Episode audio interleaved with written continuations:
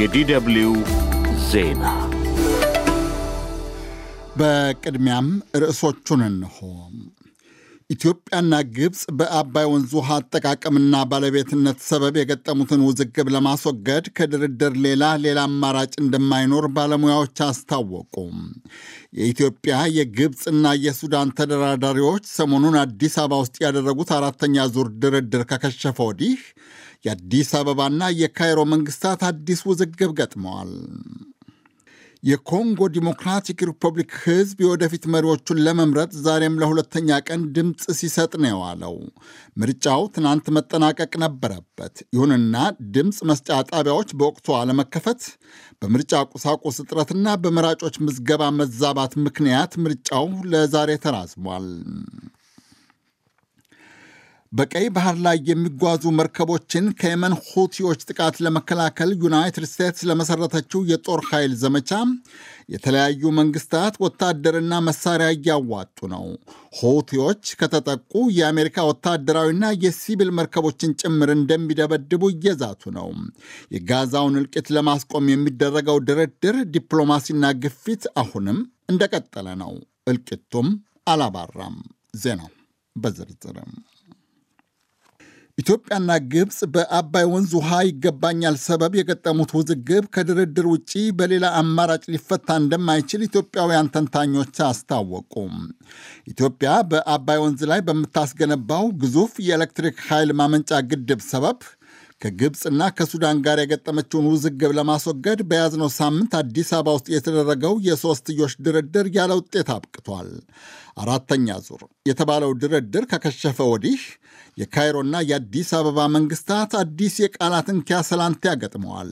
የኢትዮጵያ መንግስት እንደሚለው ግብጽ በቅኝ ግዛት ዘመን የተደረገው የኢትዮጵያ ያልተካፈለችበት ስምምነት ገቢር እንዲሆን ትፈልጋለች።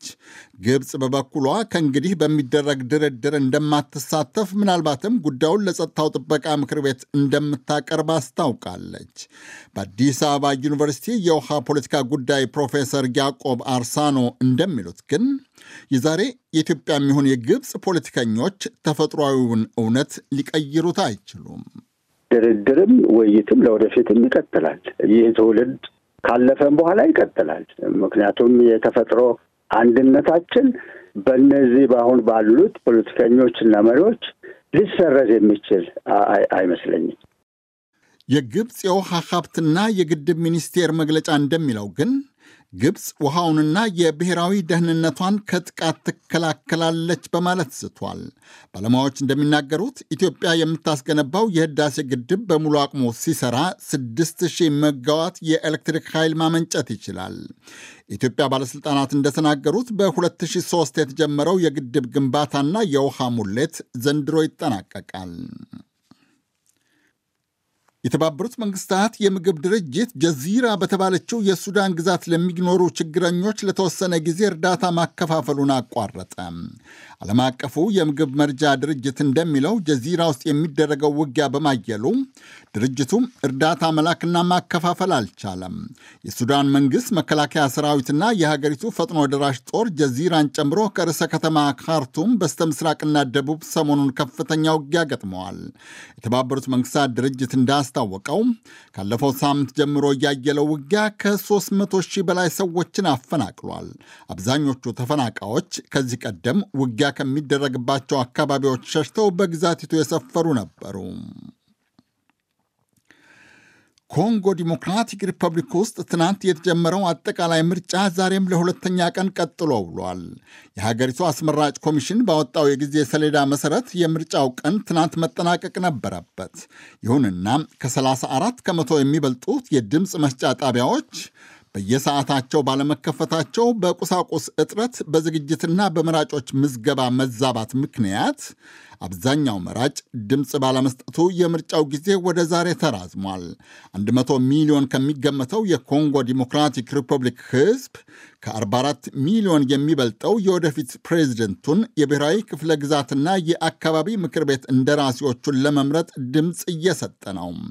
ተቃዋሚ ፖለቲከኞች የምርጫው ጊዜ ወደ ዛሬ መራዘሙን ህገ መንግስቱን የሚጻረር በማለት ተቃውመውታል። ይህ ዶቼ ቬለ ነው። በቀይ ባህር ላይ ወደ እስራኤል በሚቀዝፉ የንግድ መርከቦች ላይ የየመን ሁቲ ታጣቂዎች የሚሰነዝሩትን ጥቃት ለመከላከል ዩናይትድ ስቴትስ ለመሰረተችው ለምታስተባብርና ለምትመራው የጦር ዘመቻ የተለያዩ መንግስታት ወታደርና መሳሪያ እያዋጡ ነው። አብዛኛ የመንን የሚገዛው የሁቲ ቡድን እስራኤል በፍልስጤሞች ላይ የምታደርሰውን ግድያና ግፍ በመቃወም በቀይ ባህር በኩል ወደ እስራኤል የሚቀዝፉ መርከቦችን እንደሚያጠቃ በተደጋጋሚ ዝቷል። የሁቲ ታጣቂዎች ባለፈው ሳምንት መርከቦችን አግተዋል። ሌሎች መርከቦችን በሚሳኤልና በሰው አልባ አውሮፕላን ወይም ድሮን መጥተዋል ለመምታት ሞክረዋል። ዩናይትድ ስቴትስ የየመን ሁቲዎችን ጥቃት ለመከላከል የብልጽግና ዘብ ያለችውን ወታደራዊ ዘመቻ ከፍታለች። ዋና ማዘዣውን ባህሬን ላደረገው የአሜሪካ ጦር ዘመቻ ብሪታንያን ጨምሮ የተለያዩ የምዕራብ አውሮፓ መንግስታት ወታደርና ጦር መሳሪያ እያዋጡ ነው። ዛሬ ደግሞ አውስትሬሊያ 11 ወታደሮች፣ ኒውዚላንድ የቴክኖሎጂ የተባለ መሳሪያ እና ግሪክ መርከብ ለማዝመት ቃል ገብተዋል።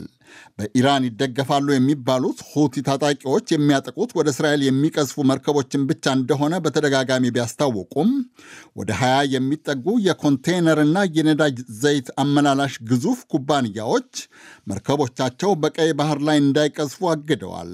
የዩናይትድ ስቴትስ ጦር ባለፈው ሳምንት ሁቲዎች ያዘመቷቸው ያላቸውን 14 ሰው አልባ አውሮፕላኖች ወይም ድሮኖችን መትቶ መጣሉን አስታውቋል።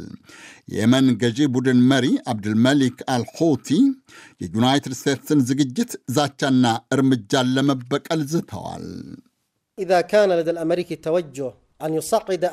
አሜሪካኖች ጉዳዩን ይበልጥ ካባባሱትና ይበልጥ ጣልቃ ከገቡ ወይም ሀገራችንን የማጥቃት የጅል እርምጃ ከወሰዱ እጃችንን አጣጥፈን አንመለከታቸውም፣ እናጠቃቸዋለን።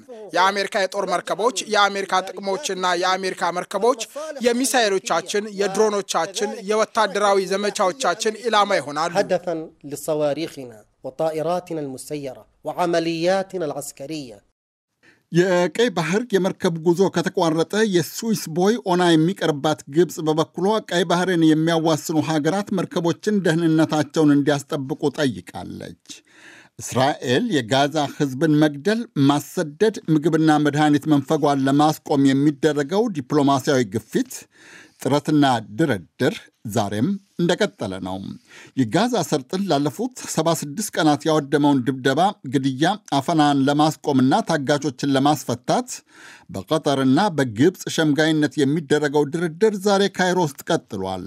ይሁንና እስራኤል ታጋቾች እስኪለቀቁ ድረስ ለአጭር ጊዜ ከሚደረግ ተኩስ አቁም ውጪ ለዘላቂ ተኩስ እንዲቆም የሚደረግ ውል እንደማትቀበል አስታውቃለች። ሐማስ በአንጻሩ ዘላቂ ተኩስ አቁም ካልሆነ ለአጭር ጊዜ የተኩስ አቁም ስምምነት እንደማይቀበለው አስታውቋል። የጸጥታው ጥበቃ ምክር ቤት ደግሞ ለጋዛ ነዋሪዎች ሰብአዊ እርዳታ ለማድረስ ተኩስ እንዲቆም የሚጠይቅ የተሻሻለ የተባለ ረቂቅ ውሳኔ ላይ ዛሬ ድምፅ ይሰጣል ተብሎ እየተጠበቀ ነው። ከዚህ ቀደም የቀረቡ የተለያዩ የውሳኔ ሐሳቦችን ዩናይትድ ስቴትስ ድምፅን በድምፅ በመሻር ስልጣኗ ውድቅ አድርጋቸው ነበረ። በተያያዘ ዜና እስራኤል የጋዛ ሰርጥን ከአየርና ከምድር ማጋየቷን ዛሬም ማጠናክራ ቀጥላለች። ታዛቢዎች እንዳሉት እስራኤል፣ ዩናይትድ ስቴትስ፣ የአውሮፓ ህብረት፣ ብሪታንያና ተባባሪዎቻቸው በአሸባሪነት የፈረጁት የፍልስጤሙ ደፈጣ ተዋጊ ቡድን ሐማስ ደቡብ እስራኤልን ካጠቃ ወዲህ እስራኤል በጋዛ ላይ ካደረሰቻቸው ከፍተኛ ድብደባዎች የዛሬው እጅግ የከፋ ነው። ሐማስ ባለፈው መስከረም 26 ደቡባዊ እስራኤልን ባጠቃበት ወቅት 1200 እስራኤላውያንን ገድሏል፣ ከ130 በላይ አግቷል።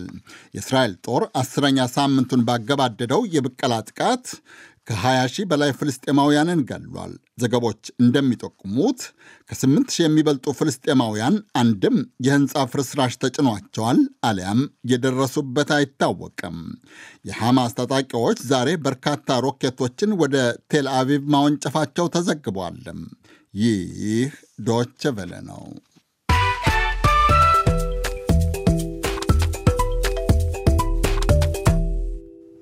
ዜናውን ለማብቃት ርዕሶቹን በድጋሜ ላስታውሳችሁ። ኢትዮጵያና ግብፅ በአባይ ወንዝ ውሃ አጠቃቀምና ባለቤትነት ሰበብ የገጠሙትን ውዝግብ ለማስወገድ ከድርድር ሌላ አማራጭ እንደማይኖር ባለሙያዎች አስታወቁም። የኢትዮጵያም የግብፅና የሱዳን ተደራዳሪዎች ሰሞኑን አዲስ አበባ ውስጥ ያደረጉት 4ኛ ዙር ድርድር ከከሸፈ ወዲህ የአዲስ አበባና የካይሮ መንግስታት አዲስ ውዝግብ ገጥመዋል። የኮንጎ ዲሞክራቲክ ሪፐብሊክ ህዝብ የወደፊት መሪዎቹን ለመምረጥ ዛሬም ለሁለተኛ ቀን ድምጽ ሲሰጥ ነው ያለው። ምርጫው ትናንት መጠናቀቅ ነበረበት። ይሁንና የድምጽ መስጫ ጣቢያዎች በወቅቱ አለመከፈት፣ በምርጫ ቁሳቁሶች እጥረትና በመራጮች ምዝገባ መዛባት ሰበብ የምርጫው ጊዜ ለዛሬ ተራዝሟል። በቀይ ባህር ላይ የሚጓዙ መርከቦችን ከየመን ሁቲዎች ጥቃት ለመከላከል ዩናይትድ ስቴትስ ለመሰረተችው የጦር ኃይል ዘመቻ የተለያዩ ሀገራት ወታደርና መሳሪያ እያዋጡ ነው። ሁቲዎች ከተጠቁ የአሜሪካ ወታደራዊና የሲቪል መርከቦችን ጭምር እንደሚደበድቡ እየዛቱ ነው። የጋዛውን እልቂት ለማስቆም የሚደረገው ድርድር ዲፕሎማሲያዊ ግፊትና ጥረትም እንደቀጠለ ነው። እልቂቱም አላባራም። የዜናው መልእክት እስካሁኑ ነበር።